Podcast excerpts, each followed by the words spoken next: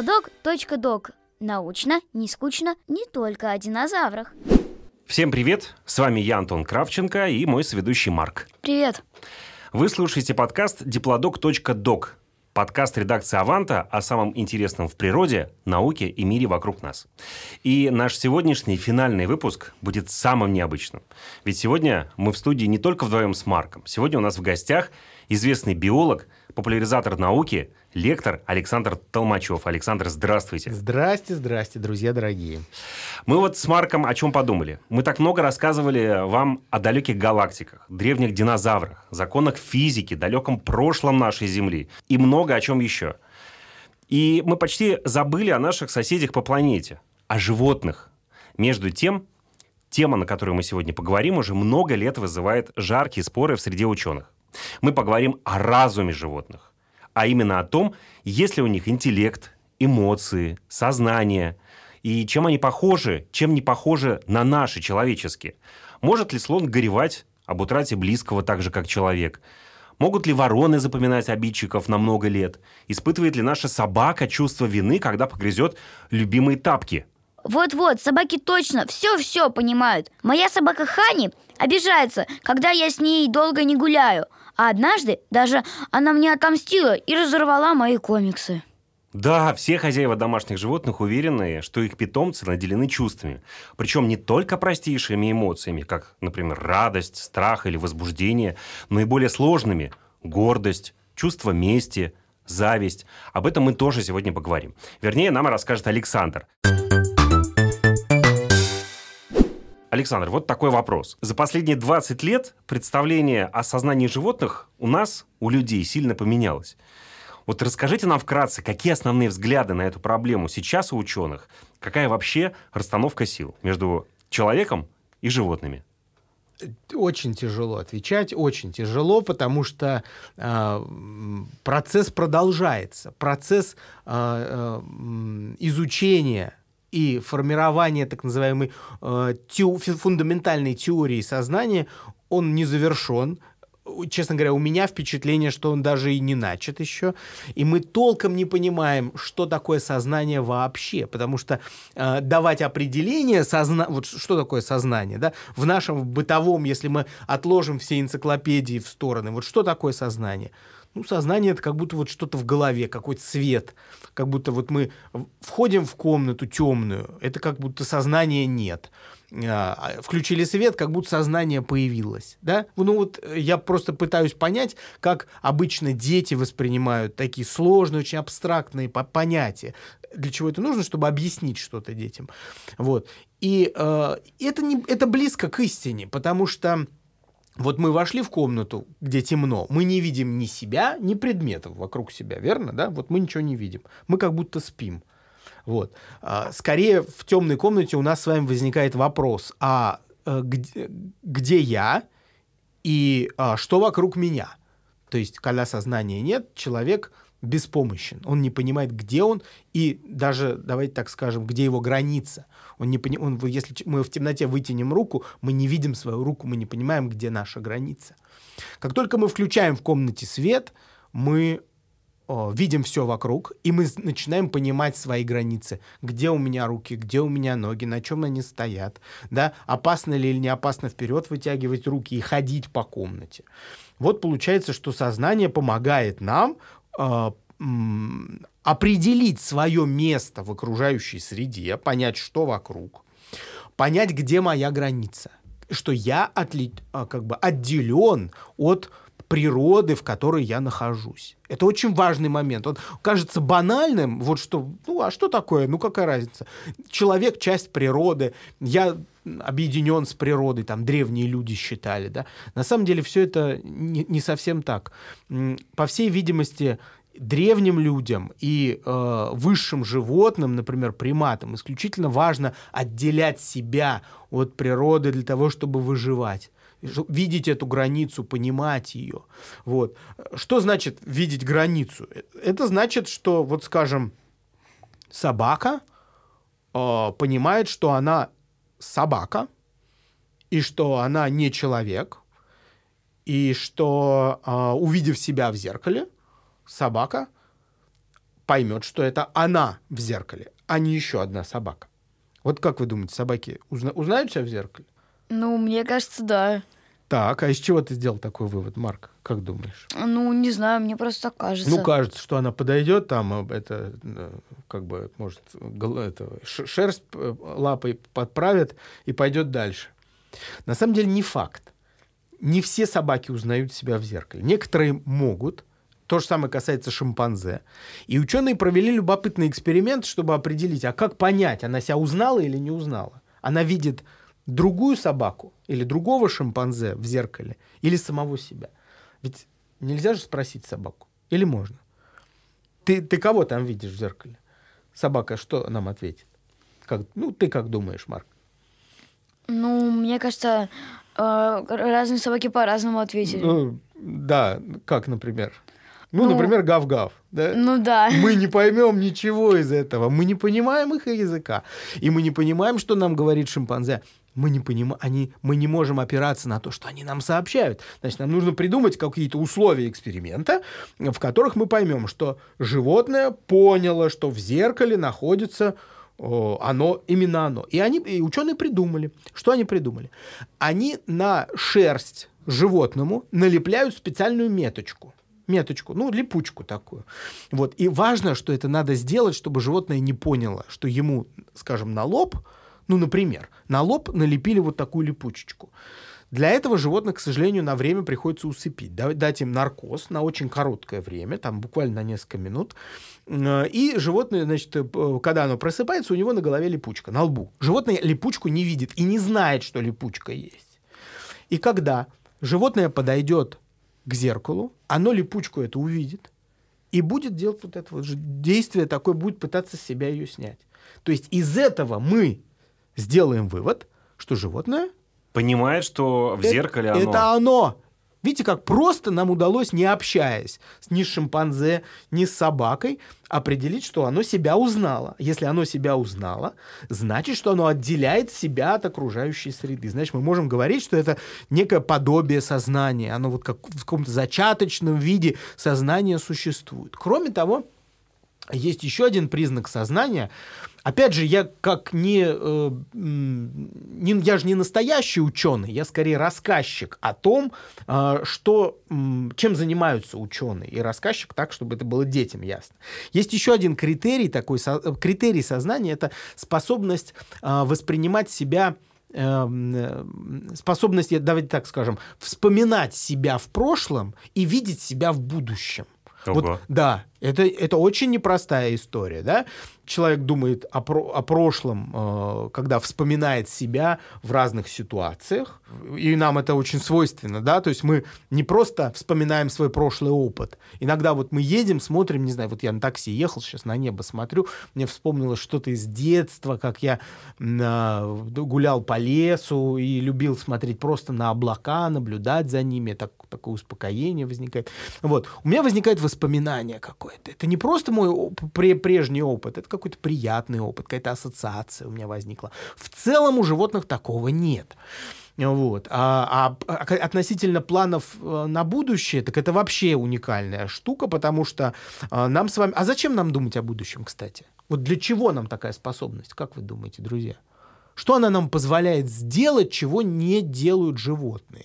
Спланировать свои Совершенно действия. верно. Ставить цели и планировать действия. Человек способен к целенаправленной деятельности. Не просто обусловленной рефлексами, не просто реагировать на стимулы, которые поступают извне, как, например, большинство животных делают, а для того, чтобы направлять свою деятельность, ставить перед собой цель, что так, вот я должен здесь эту пещеру раскопать, чтобы туда влез я и моя семья, и мои там дети. Вот, поэтому я возьму камень и буду камнем долбать эту пещеру и выкапывать оттуда песок, вытаскивать оттуда песок. И буду делать это до той поры, пока я туда не влезу, и туда не влезет моя жена и мои дети. Вот так рассуждал древний человек. Вот. В общем, это есть способность думать о будущем, планировать свою деятельность, планировать свои усилия, подбирать также орудия труда для того, чтобы достигать своих целей. Но Вот у животных этого нет. у животных, Вот тут-то и самое интересное возникает, потому что у некоторых животных это, это есть. Они действительно, вот, например, шимпанзе, они используют предметы вокруг себя, чтобы достичь своей цели. И таких экспериментов очень много. А, они, они до банальности просты. Вот, например, сажают там шимпанзе в комнату и подвешивают к потолку банан. Он висит на веревочке. А в комнате также есть ящики. Какие-то ящики пустые, какие-то наполнены камнями. Вот. И шимпанзе, если а, животное крупное, то оно там ставит в середину комнаты один ящик, толкает его, да, встает и достает. А если не может достать, если банан висит слишком высоко, то животное строит пирамиду из ящиков. А если ящик не может поднять, ну, тяжело тяжелый, оно достает камни оттуда и нагромождает ящики один на другой, чтобы вскарабкаться и забраться. И есть и другие примеры, например, у некоторых птиц они используют предметы вокруг себя э, для того, чтобы там строить э, гнезда, да, мы же знаем, что... Мы сейчас немножко вперед забегаем, Давайте. о птицах мы тоже да. обязательно поговорим. Давайте, да, да. А, немножко с сознанием разобра... А, разобрались сложно сказать, что мы разобрались. Ну, мы Хотя немножко, бы немножко шажок сделали какой-то. Теперь э, давайте об эмоциях. Вот Марк спрашивал, да. у него там был какой-то вопрос. Марк, спрашивай. Что такое вообще эмоции у животных? Например, когда нам кажется, что наша собака радуется прогулке, или наш кот обижен на то, что мы его свозили к врачу. Что на самом деле они чувствуют? Похоже ли это чувство на радость, обиду? Да, да, конечно, это уже совсем другое сознание, и эмоции это разные вещи. Вот, и эмоции присущи э, животным, позвоночным животным, во всяком случае, совершенно точно. Без них невозможно общение. А, эмоции — важнейшая часть взаимодействия одних животных с другими. Потому что эмоции — это сигналы, которые животные посылают в окружающий мир другим а, животным. Вот взять хотя бы, если там ты, ты спрашиваешь про кошек, про собак, потому что они рядом живут с нами, а если мы возьмем кого-нибудь попримитивнее, например, хамелеона, да, это же присмыкающийся. Хамелеон — это ящерица, мы знаем. И казалось бы, ну какие там у ящерицы эмоции, или там какие у черепахи эмоции, да? А вот глядя на хамелеона, можно э, просто увидеть эти эмоции, да, как мы видим эмоции хамелеона, он меняет цвет свой, да, меняет свой цвет. Если он испытывает страх, гнев, он там становится красным, черным, белым, там разные цвета приобретает, да, не для маскировки, на всякий случай, там, да, хамелеон не маскируется с помощью своих цветов. Вот, он с помощью цветов выражает эмоции. Вот по, и кошки, и собаки, домашние животные, они тоже выражают свои эмоции разными способами. Для них э, выражение эмоций — это способ общения с нами. У нас с ними нет общего языка, так уж сложилось. Это не новость, да, для тебя, Марк, что с кошкой мы не можем разговаривать по-человечески.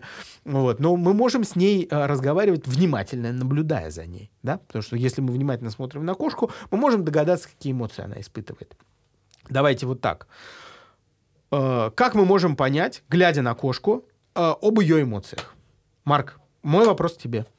Например, если хозяин пришел, так. то Э, кот или кошка бежит встречать, например. Супер. Еще?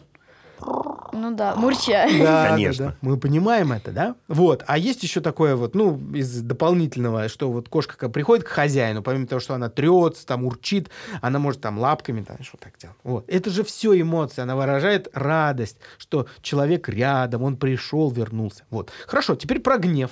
Как мы как поймем, что кошка гневается? Кошка будет размахивать хвостом. Кошка может топорщить шерсть да, когда, когда сердится. Но это не всегда так. Когда кошке холодно, она тоже может так немножко да, шерстку топорщить. Хорошо, если кошке страшно, если мы ее напугали чем-то очень, что она делает? Ну, или переходит, так сказать, в боевой режим. Абсолютно верно, да. Ну, и... это не всегда происходит. Чаще всего она прячется. прячется, убегает. Совершенно верно. Она спасается бегством. Мы поэтому понимаем, что ей страшно. Еще кошки, когда вот в боевой режим, как ты говоришь, переходят, они что у них со спиной происходит? Что когда хвостом виляет, понять, что собака испытывает радость. Легко. С собаками вообще проще многое. Ну да. Это, кстати, связано с тем, что собака гораздо более... Человек гораздо больше повлиял на собаку, и, человеку, и собака очень привязана к человеку, в отличие от кошки. Потому что считать, что человек одомашнил кошку, все-таки не очень правильно. Кошка как бы сама себя одомашнила. Она сама пришла к человеку где-то около 10 тысяч лет назад. Кстати, зачем пришла кошка к человеку, как ты думаешь, Марк? Есть идея у тебя? Что... За молоком. Да, ну нет, не только на Не самом деле. только. Да, там- Что поесть там было у человека возле жилища всегда? Потому что запасы Абс- круп, орехов там. Умница. Ой, Марк, как я рад, что мы с тобой познакомились. Совершенно верно, так и есть. Человек всегда сохранял урожай, и туда всегда приходили, вот в амбары, приходили всегда грызуны, мыши, вот, и э, кошки стали приближаться к жилищу человека, мелкие, маленькие кошки, конечно, львы с тиграми не приходили, э, только для того, чтобы поесть, э, поймать этих самых мышей. Мыши в легком доступе были возле человека всегда. Это синантропные грызуны, так называемые. Так ладно, давайте обратно вернемся. Собака по- понятнее для человека, потому что человек собаку приручил, он ее отбирал, отбирал строго собак с хорошим характером, собак с, плохих, с плохим характером, точнее волков, да, человек никогда не отбирал, отдалял их от себя или максимум использовал, чтобы охранять жили- жилище. Вот. Собаки всегда должны были быть дружелюбными к человеку и должны хорошо показывать свои эмоции. Эмоции должно было быть понятно. Ну, видно. Да, видно, потому что если человек не видит эмоции животного, Но он не поймет животное. Совершенно правильно. Так и есть. Вот, поэтому с собаками проще. Собаки виляют хвостом. Как мы еще понимаем, что собака радуется хозяину? Ну, так же, как и коты могут пойти встречать, Да. э, прыгать. э, Да. Я по своему опыту знаю, у меня есть Кот-то собака. не прыгает. Кот, наоборот, если кот... э, Да, о, он трется, но, но Да. не этот. Собака прыгает, радуется. Даже бывает в какой-то мере маленькие, особенно собаки, просятся на ручки, Да. А еще что делают? э, лижут, просят погладить. Да, так и есть. А, а еще мы же мы, мы слышим, да, мы как еще только Лай. идем от лифта к квартире, лай слышим, они, она Ну уже нас да. встречает. Приветственный лай, кошки-то не лают Ну или да. там не мяукают, приветствуя своего хозяина такой. Ну нет, есть, есть те, которые мур- мурлычут. Хорошо. А как мы поймем, что собака в гневе, что она злится? Она будет, может рычать, Да. э, может э, э, не подходить к хозяину, когда он зовет, например, ко Охранять. мне. Да, да, да, да. Злиться, набрасываться, очень громко лаять, правильно? Да. Показывать зубы. Иногда и цапнуть может. Да, может укусить. да. Так и есть, так и есть, все правильно. Не идти есть, когда зовут. Тоже такое бывало. Да, та- так может быть. Хорошо. А если собаке грустно, как мы это поймем? Ну, То, что, то, что она будет больше лежать, скорее всего, на месте, например, э, или не захочет идти гулять. Например, да. А что с ушами, например, у грустной собаки? Ну, если а- они торчком они- в норме. Ну, они пригибаются. Да, Еще опускаются. при страхе так бывает. Да, да, да. Страх и грусть это вот э, они всегда ушки прячут и э, открыто их не показывают. Так. Но вот уши это одна из э, хороших сторон собаки. В общем, выяснили. Эмоций у животных много, и они при помощи этих эмоций общаются. Общаются, общаются с нами и между собой. И с нами, и между собой. Отлично. Есть еще такой вопрос. Э, Зависит ли э, уровень интеллекта или уровень развития, уровень понимания животного от их размеров? То есть, вот сейчас мы говорили о кошках и собаках. Да. Кошки вроде меньше, чем собаки обычно. Ну, бывают, конечно, такие собаки маленькие, да, бывают кошки крупные. Но все-таки принято, да, что э, собака больше, кошка меньше. И как бы считается, что чем животное крупнее, тем оно больше соображает, тем Да. оно умнее, как-то развиты у них э, коммуникативные навыки. Ну, так вот.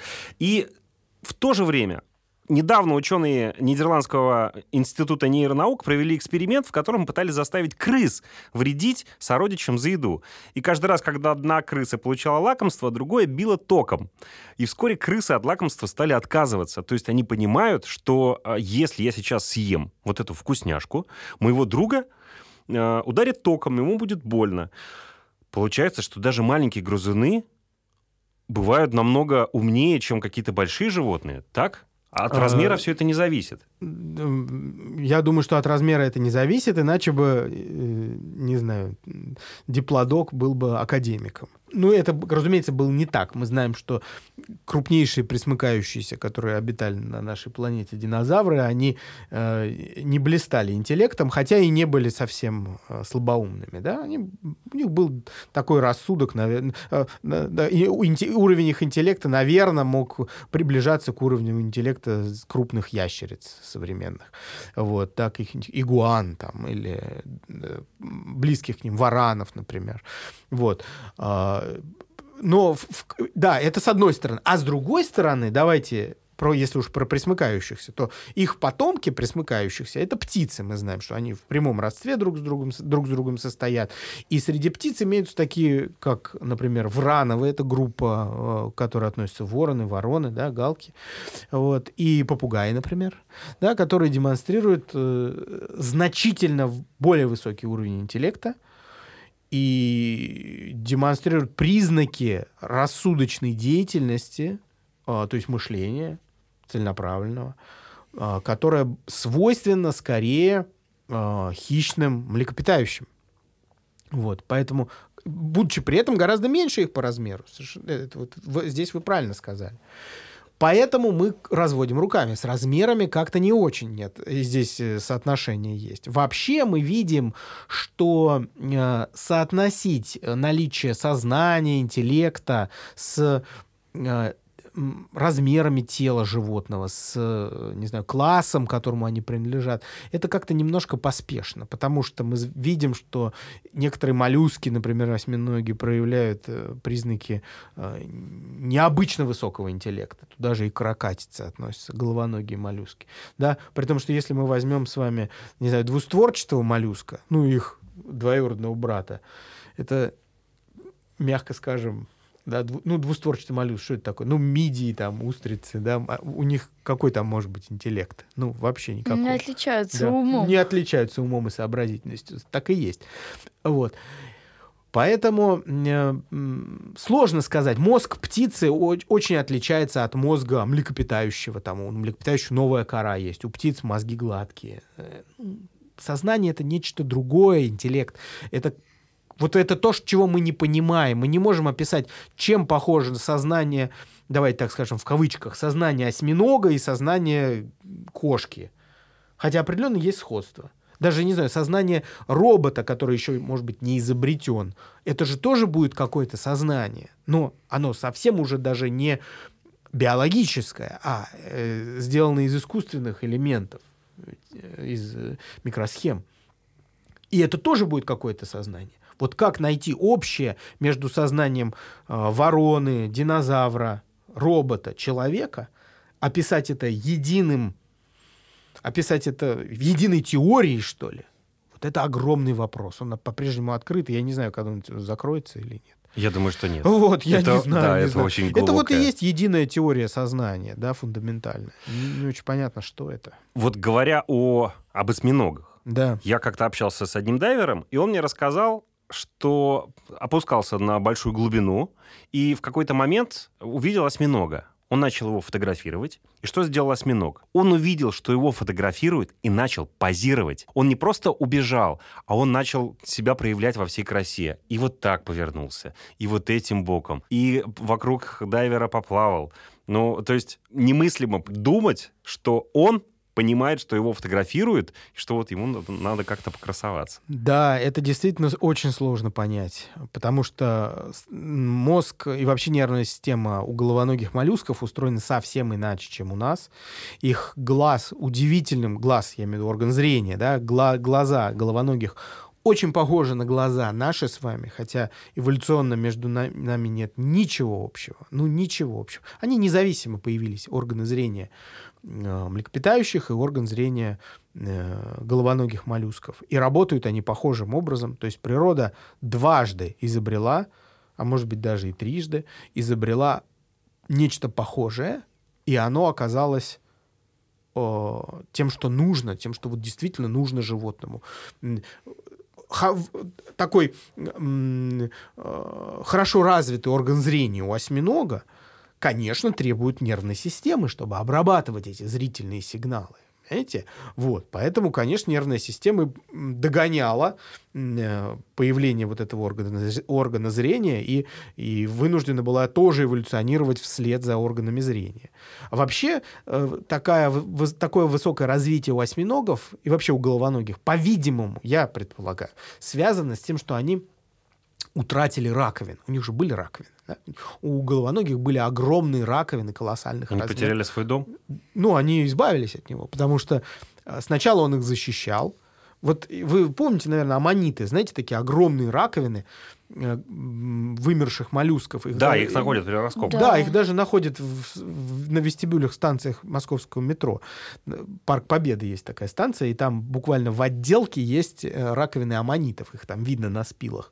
Вот, так это и есть предки э, наших осьминогов, да, которые пользовались своей раковиной, чтобы защищаться от хищников в окружающей среде. Это там рыбы, все. И вообще были, были очень эффективны. Вот. Но в какой-то момент, по мере того, как э, хищников в океане становилось все больше, раковина стала была защитой, стала обузой, стало тяжело таскать ее с собой, потому что тебя гораздо легче сможет догнать кто-нибудь зубастый, потому что ты медленный с этой раковиной. Ну как ты потащишься, если она может быть до двух метров в диаметре? Вот. Э, и разгрызть и разломить эту раковину оказалось не так сложно для крупных хищников а в океане, поэтому головоногие стали отказываться от нее. Вот, она исчезла, головоногие стали гораздо быстрее, но гораздо уязвимее. Вот. И поэтому у головоногих, в частности, у, у осьминогов, у каракатиц, появились другие суперспособности, о которых мы знаем. Да? Это там, изменять форму тела в зависимости от того, что находится рядом, изменять цвет тела, изменять фактуру тела. Да? И появилось острейшее зрение, способность выбрасывать чернильную бомбу. Знаешь, да, да что такое? Вот. Это же все приспособления, которые последовали вслед за исчезновением раковины, исчезновением дома вот у них. И интеллект, конечно, тоже. Хорошо, вот собаки и люди, они друзья. А вот я недавно прочитал историю, как в Коста-Рике э, местный охотник спас крокодила небольшого, вырастил его у себя, и крокодил подружился с ним. То есть э, приходил к нему домой, ждал его с работы, они вместе плавали, обнимались, потом начали приезжать туристы, они там начали устраивать какие-то даже представления. Вот э, как это можно объяснить? Если э, понятие дружбы у животных и у даже присмыкающихся, ну, у присмыкающихся точно трудно с понятием дружбы, хотя мы знаем, что некоторые крупные присмыкающиеся могут жить вместе с человеком, вот, и принимают его как э, какой-то атрибут рядом с собой. Я даже не говорю, что как члена там своей стаи или своего соседа, это очень сложно сказать. Вот. Но мы знаем, что крупных, присмык... таких крупных присмыкающихся, как некоторых там черепах, игуан, их там держат дома, и хамелеонов, и они хорошо живут вместе с человеком, да, воспринимают пищу из его рук. Вот. Я не исключаю, что крокодил, как их э, ну, такой далекий, но все-таки сородич, да, он же тоже присмыкающийся, э, мог, ой, я уж прям слова подбираю, мог проявлять похожие э, качества, мог проявить похожие качества, да, и воспринимать человека не как свою добычу, как чаще всего и бывает, да, крупный крокодил и легко воспринимают человека как еду, и в, и в Африке там нильский крокодил очень крупный, крупнейший крокодил грибнистый в Австралии, они все крайне опасны для человека, приближаться к ним исключительно опасно, это просто настоящие машины-убийцы, вот, но в вашем случае Наве... Ну, слава богу, не в вашем, да? В случае мужчины из Коста-Рики. Мужчины, да, из вашего рассказа. Я думаю, что, наверное, какая-то такая склонность животного к, и тяготь животного, любопытство, возможно, к человеку, оно проявилось. Но, честно сказать, вот такого сразу объяснения у меня нет точного. Я не, не могу себе представить, почему крокодил проявил интерес к человеку. Насколько я понимаю, человек не может вернее, не насколько я понимаю, я точно понимаю, что человек не может общаться с животными. Как вы думаете, почему это происходит? Неужели мы настолько пока ограничены в своих возможностях, в возможностях своего понимания, интеллекта, чтобы э, понять, как Поня... Вы имеете взаимодействовать с ними? речь, да, мы не можем поговорить с ними, но мы же можем общаться. Ну, например, не знаю, с собакой мы же можем общаться. Вот мы сидим в комнате с собакой, мы, мы ей предлагаем поиграть, мы ее гладим, мы улыбаемся ей, говорим что-то добрым тоном голоса, она же слышит, и тон наш понимает, и видит наши намерения.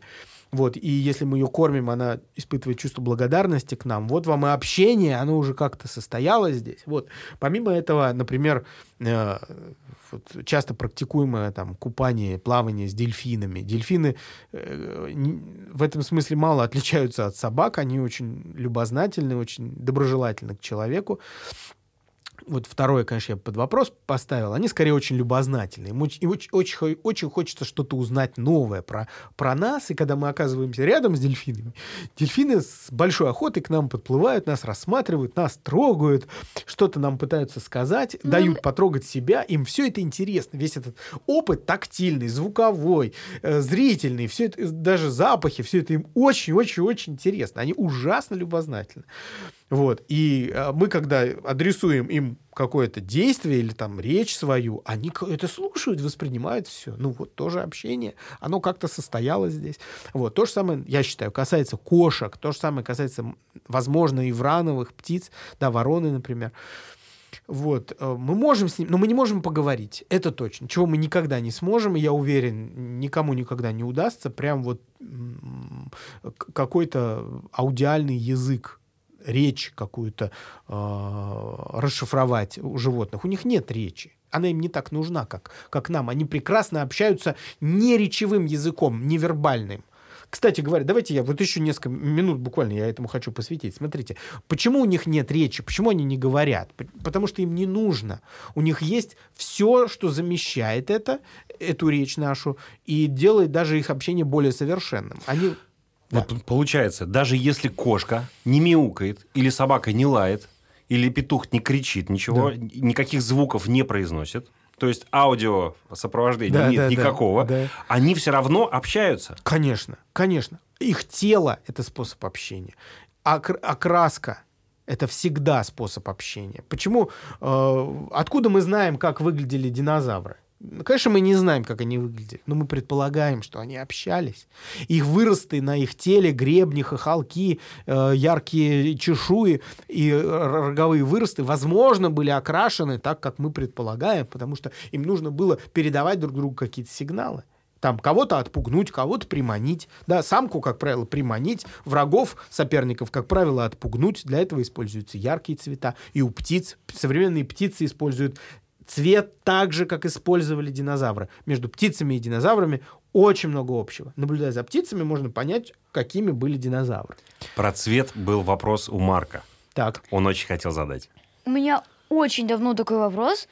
Э, Правда ли или это миф э, то, что яркий окрас э, животных это, как сказать, более вредный или ядовитый? а, означает вред или яд, да? Да. Ну, яркие, давай конкретные цвета. Красный, оранжевый, например, да? Ну, например, э, вот у лягушки будет желтые полоски на спине, яркие Мгм. или красные.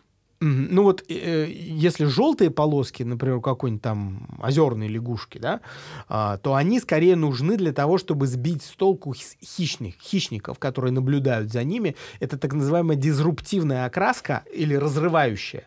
Вот лягушка таким образом расчлене... Если мы смотрим на нее, у нее как бы ноги, э- эти полоски, они отделяются в разные стороны и не воспринимаются, и лягушка не воспринимается как целое. Она воспринимается как разорванный предмет, и поэтому птица или хищник там другой не воспринимает лягушку, сидящую без движения. Они же амфибии, они могут долго сидеть без движения как единое целое, а скорее как разорванное что-то. Вот. Два разных предмета. Да, два разных, Ну два да. или там четыре разных А предмета. вот, например, если черные и синие. Я слышу то, что они ядовитые. Кто, лягушки? Да. Ну, да, это ядовитые лягушки Южной Америки. Они действительно содержат яд в своем организме, который, кстати, они не вырабатывают, а получают от насекомых, которые они поедают. Вот. Они таким образом предупреждают э, окру- э, животных вокруг себя, что они содержат яд. Это вот похожим образом я всегда объясняю, почему божьи коровки красные, да, и почему они ядовитые. Яда- Божьи коровки, как и эти лягушки, они содержат яд в своем организме. И они не хотят, чтобы их кто-то съел. Подождите, божьи коровки ядовитые? Ядовитые, да. Их поэтому Вот это да. почти не Да. едят птицы. Почти не едят птицы. Это они содержат яд. Вот. а, Чтобы птица их не съела, э, божья коровка не одна, не особь, а вообще божьи коровки должны научить птиц не есть себя. Как это происходит? Если птица попробовала божью коровку на вкус, это ужасно, это горькое, не, неудобоваримое, несъедобное нечто, она выплевывает ее, да? коровка погибает. Птица усваивает, что если она съедает что-то красненькое, то оно, как правило, Невкусное. невкусное и, и ядовитое, неприятное. Потом остается да. долго неприятный вот этот вкус. И больше не ест их. Вот таким образом, ценой жизни некоторых коровок, коровки себя как класс сохраняют. То же самое касается лягушек. Лягушка, ка- если она синяя или желтая или оранжевая в Южной Америке, я вот в Южной Америке видел а, желтых лягушек, и проводник, который был со мной в джунглях, он мне сказал, что ни в коем случае не приближайтесь.